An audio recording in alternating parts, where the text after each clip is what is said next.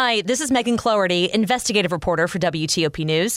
If you like top news from WTOP, we think you'll love our new podcast called the DMV Download, where we take a more in depth look at the biggest local stories of the day happening in our area. We hope you check it out. Good afternoon. I'm John Aaron. And I'm Gigi Barnett. Coming up. We could be just moments away from seeing the redacted version of the affidavit that convinced a judge to sign a warrant to search former President Trump's home. A second bomb threat at Howard University this morning. How campus leaders are responding. I'm Melissa Howell. Looking at the Wall Street, Dow Jones is up, down 564. This is CBS News on the Hour, sponsored by Rocket Mortgage. I'm Steve Kathan. New information is expected any moment. A court deadline's just passed for the release of a redacted version of the FBI affidavit spelling out what was behind the search of former President Trump's Florida estate. Former Assistant U.S. Attorney David Weinstein on what we might learn. It may give some details about how long this investigation has been going on, whether it's been going on for months or whether it's been going on for a year. The benefit of transparency is going to be to let everybody know exactly what took place and to prevent people from trying to guess what's going on here. Federal Reserve Chairman Jerome Powell warns more interest rate hikes are likely in the effort to rein in inflation, even though last month the government says the consumer price surge eased up. While the lower inflation readings for July are certainly welcome, a single month's improvement falls far short of what the committee will need to see before we are confident that inflation is moving down. Moderna is suing Pfizer and partner BioNTech over COVID-19 vaccines.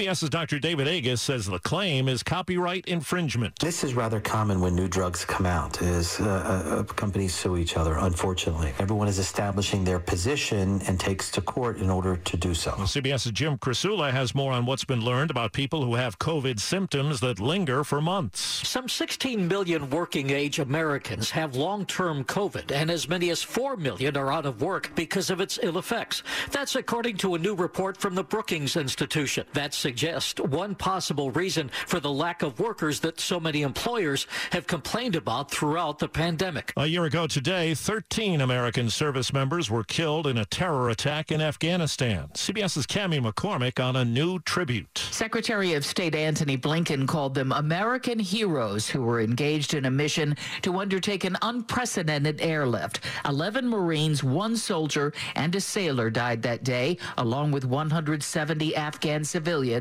at Kabul Airport's Abbey Gate. Defense Secretary Lloyd Austin said today he hopes every American will pause in remembrance of the service of their fellow Americans. The State Department's just confirmed the death of a U.S. citizen in Ukraine. In Menifee, Arkansas, police have been banned from writing speeding tickets for a year. Mayor Gary Green blames the police chief for going too far, issuing too many. When I hired him, I said, we can't write tickets 10 miles and under, but yet these guys was writing tickets 10 miles and under. To me, he's incompetent. To me. Checking Wall Street right now, the Dow is down 607 points. This is CBS News. Presented by Rocket Mortgage. Whether you're looking to purchase a new home or refinance yours, Rocket Mortgage can help you get there. For home loan solutions that fit your life, Rocket can. It's 1203, Friday, August 26, 2022. Partly cloudy and humid today. Highs in the 90s.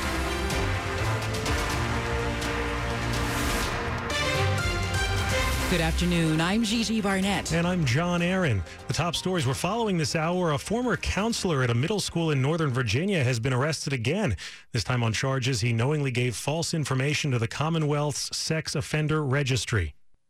50 year old Darren Thornton was arrested in not one but two sextings in Chesterfield County since 2020. But this month it was discovered he stayed on the job after his first conviction for almost 20 months, only taken off the job when he was charged in the second sting. Now, Virginia State Police say Thornton provided false information and incomplete paperwork when he registered as a sex offender on two separate occasions, writing down unemployed and he has been charged and arrested for that. The case has led to criticism for Fairfax County Public Schools and an admission from Chesterfield Police that emails they sent to the school system about Thornton's first arrest bounced back. Mike Murillo, WTOP News. DC public school students have just one more weekend before classes begin, but they've already been assigned a test.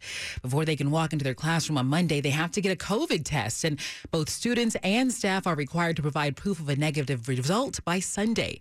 Pre K students have until Wednesday. Parents can get test kits at their kids' school anytime today between 9 and 2. And a reminder all students older than 12 have to be vaccinated against the coronavirus. And students in Maryland's two largest school districts will also be heading back to school on Monday. In Prince George's County, students will have to wear masks, but they won't have to in Montgomery County.